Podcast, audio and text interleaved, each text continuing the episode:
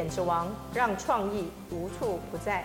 人力资源是企业发展的重要机能之一，很多的时候，人力资源也是可以提供创新的面向。今天我们在现场特别邀请到在台湾人力资源领域好非常专业，而且有多年实战经验的杨朝安董事长，财库人力资源，我们欢迎杨董事长。主持人好，各位观众好。好，杨董事长在人力资源的创新上面非常有专业，今天我们要好好的来挖宝。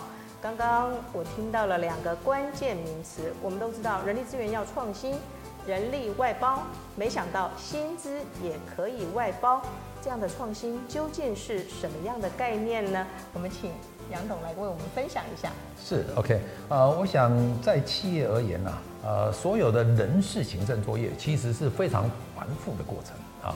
那整个传统人事作业也会牵涉到人才招募，是的啊，以及怎么找到更好的人选啊，进来以后呢，还有很多繁复的人事行政作业流程，所以是要外包委托专业来做。当然，当然，所以包括了劳动法令问题多如牛毛。是的啊，如果不能更好的去进一步委托专业机构，你要请多少专业的人来做这一块？那事实上，这就是成本比较的问题。以及达到最后的效果、效益的问题。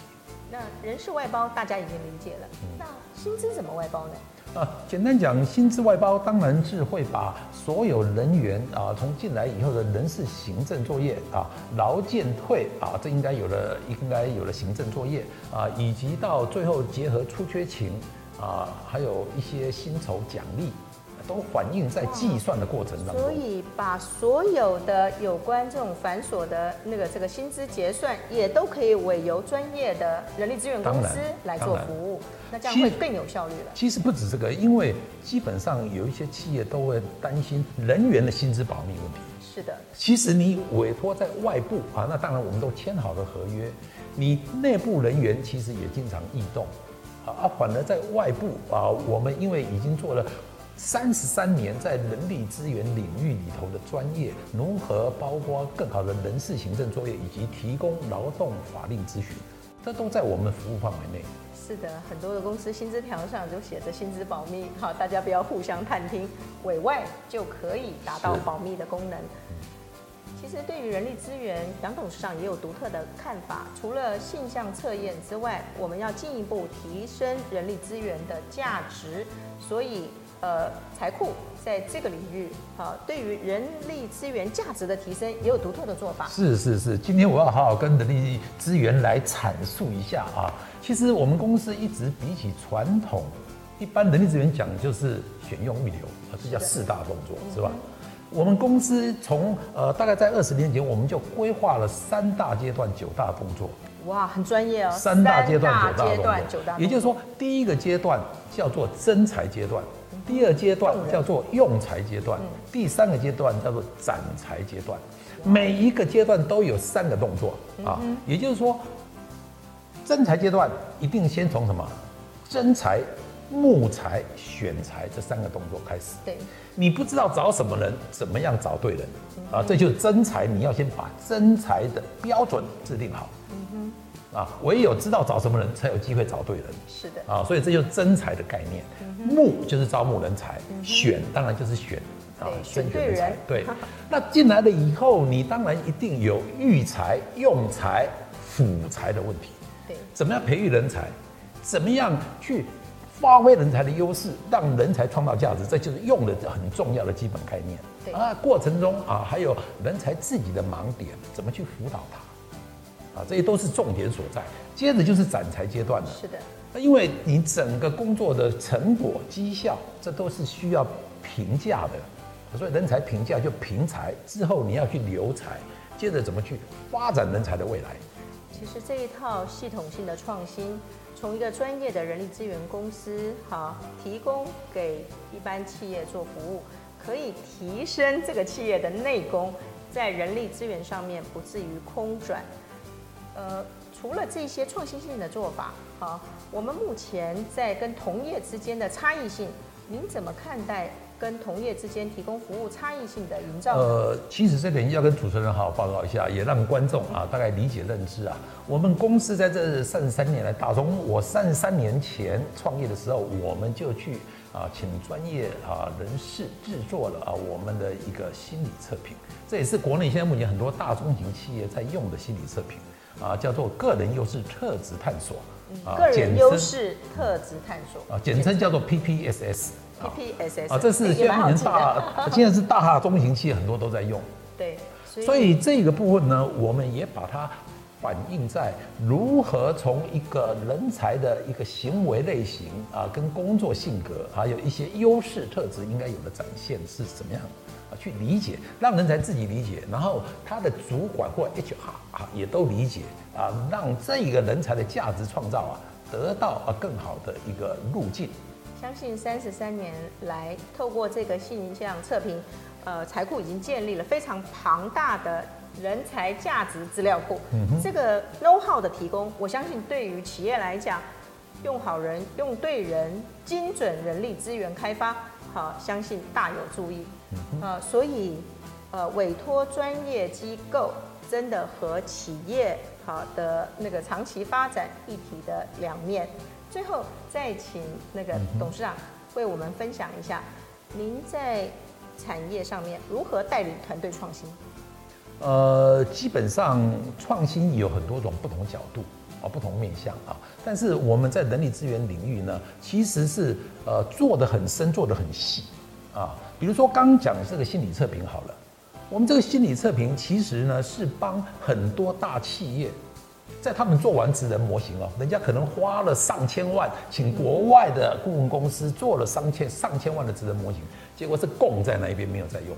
嗯。啊，那他们呃就从我们的心理测评，因为你刚刚讲的 PPSS 这边啊，进一步啊帮他们去从绩优的人才这个族群，啊去做一个分析，找到人才的关键基因。哎，是从这里头去找出他的工作性格特质优势。那这里头我们就找出它的职能校标了，啊，这个职能校标就可以作为征才还有用才的参考值。透过专业的服务创新，在人力资源的长期发展方面，其实我们可以一次杠杆外部的资源，提升自己人力资源功能别的成长。呃，想要企业想要成长，有时候时候是不能够啊门关起门来啊自己创新，而是必须要不断的向外展开资源的链接，呃，跟专业合作，才能达到有效的创新。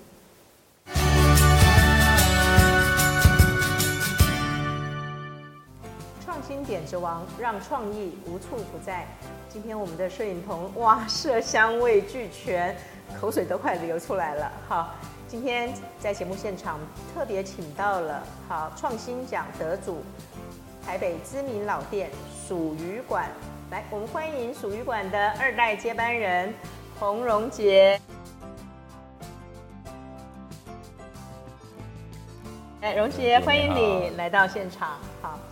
呃，我们都知道您呃接班的是一个在台北有一甲子有六十年的历史的一家老店，跟我们分享一下老店故事。老店故事，这基本上爸爸跟其他股东都是以前都是退伍老兵，然后跟着蒋公过来台湾，然后退伍下来之后，大家都都是四川人，所以他们都没有特别的想法，想要特别做什么。那他们因为他们在退伍之前都有做过职训，所以他们在手艺的部分都每个手艺都还算不错，所以他们就合意的就一起开了一间川菜馆。那他们觉得这这也可以想念家乡的味道，把他们自己想要的味道去做出来，然后就一路上从一开始的川菜馆到做活鱼跟川菜，然后一路到一直到现在这样。所以我们也说，这是一个传承四川口味的哈一个那个这个传承的名店。是。那除了名店本身有传承的意义之外，我们也可以看到哈，我们的上一代哈，其实哈，在那个这个第一段人生退休之后，也不忘开启第二春哈，那也是哈那个这个一个很激励人心的一个很好的那个这个案例。我们其实都要那个永远往前走啊。来，荣杰跟我们分享一下，我们在现场上面哈，那个你把蜀鱼馆的招牌菜都带到我们现场了，来跟我们介绍一下。哇，这个色香味俱全的豆瓣鱼，你会做吗？呃，当然。呃，一开始都是我一直都是我在做的。呃，以前老师傅到后面我接班之后，就是我长时间都是在厨房去把这这道口味把它标准化去运作，把它调整出来一定的味道，然后才开始接手给另外的师傅去做。所以你掌勺，你不但是接班，你还掌勺快十年的时间。对。所以每一道菜你都会做。啊，对。好。所以各位可以看到哈，蜀鱼馆之所以可以得到创新奖，除了传承一道特色美食的好味道之外，呃，其实荣杰在经营的时候非常用心哦。各位可以看到，全部的菜都是他外带过来的，他为外带一道菜，尤其是中餐馆的菜，下了不少的那个这个苦心。跟我们分享一下，为什么想要开发外带市场？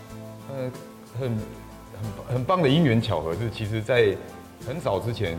呃，去过内地，然后看到这样的包材的时候，我就觉得有一个很大的启发。以前在十几二十年前，因为没有人在用这些东西，那个时候像店里面有一个很招牌的大铁盘，前外带的时候是整个铁盘端回去家里，去客人家里，对，就端去客人家里，还要回收，对，还要回收回来。所以店里面有一大叠的押金，永远都是客人就懒得拿回来，一直把盘子借出去。然后后面我在想说，怎么样的方式可以把酱汁跟鱼可以放在一起，然后它可以带回去又有保温的效果，所以才找到这样的产品。对，好，所以那个我们用创新包材，然后让中餐都可以外带，是也打造了蜀鱼馆二点零，开启了中餐外带的哈创新时代。你最近又开发了汤品，刚刚我看你的汤品跟这个包材不一样哦，哈，这个汤品。已经煮好了一个多小时，到现在还是热腾腾的。好，刚刚我们没有看到是一个粘合式的可撕式的包装。对，这个开发的一个故事也来跟我们分享一下。呃，应该说，因为我原本本来是要打算做锅物的，类似锅物的料理的。哦，这个放锅物也很对对对。对那因为它可以上直接上瓦斯炉，所以它可以再再次加热。这个包材可以直直接上瓦斯炉再次加热。哇，功能性很强。对，然后变成它外带之后。汤汤水水的东西最怕就是外带的时候会洒出来，那如果弄到车上，或者造成客户的困扰更麻烦，所以那个时候就会想到，它是一个用饮料外带的杯的模式，它直接压模上去，所以它不会有洒漏出来的问问题出现。对，嗯，台湾不但可以创造手摇饮奇迹。连台湾的这个呃汤品哈都可以透过哈这个自动压模的一个方式哈，方便顾客外带哈，那那个不会有洒落的一个问题。对，好，那最后荣杰也要来跟我们分享一下，听说你是一个呃那个这个除除了掌勺，你也是身兼属于这属于馆的创新大师的角色，创新研发的角色。那很多的菜色都是你自己开发的。呃，用什么样的一个那个角度去切入新菜的开发？呃，因为平常的我的生活习惯就是很常去外面吃新的东西。那因为像老的师傅，他们毕竟大部分的时间都奉献在店里面，他们不会这么常去吃外面的东西。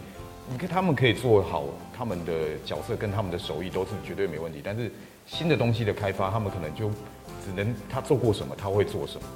但是我像比如说像川菜类。内地川菜它没有小卷这样东西，嗯、那我想台湾在因为靠海，所以小卷对，那怎么把它融入在川菜里面？但是这个东西做出来就又很怕像它像台菜，嗯、那怎么融入川川味的料理的配料跟味道，去把它加在里面，做成像我们自己要的东西？对。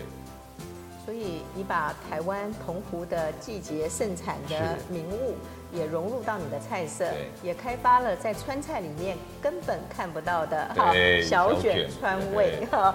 哇，这个是我们下次到蜀鱼馆可以点的新菜哦。好，所以各位可以看到，荣杰用年轻人好创新的思维，再加上一个美食家哈这个。呃，敏锐的味蕾，到处吃完了以后，好，打开了眼界，把很多创新的 idea 交给家里厨师的那一把忠实的手呈现出来。所以既能兼顾美味，又能够有创新的发展。今天真的跟我们带来好多创新的想法。最后，呃，给给我们很多年轻人都想透过所谓的餐饮创业，以你接班十多年的这个经验，给餐厅创业的伙伴们一句好那个这个建议的话。呃，什么东西都还是要自己会做。你如果自己不会做，其实很难去跟您的员工沟通，跟很你的师傅沟通。在你自己会做的时候，师傅愿意听你讲，员工愿意听你讲，我觉得这个才是最好的，可以让他持续的最好的动力。哇，当老板不容易哦。荣杰用自己过来人的心路历程，跟所有创业伙伴分享。老板要是第一个会做的人，好，老板先会做，才能更好的跟伙伴沟通，用专业、用实力来说服团队，来赢得团队的共识与信任。今天我们的创新点子王，各位不仅仅好看到产品创新背后的故事，也看到二代接班背后用新的视野开启台湾川菜的新味道。今天我们从呃属鱼馆老店创新的案例当中，我也希望大家都可以有这种坚持的心，不断的用创新的理念，好，那开展我们更多商业的新契机。今天非常谢谢荣杰来到我们的现场，谢谢。谢谢。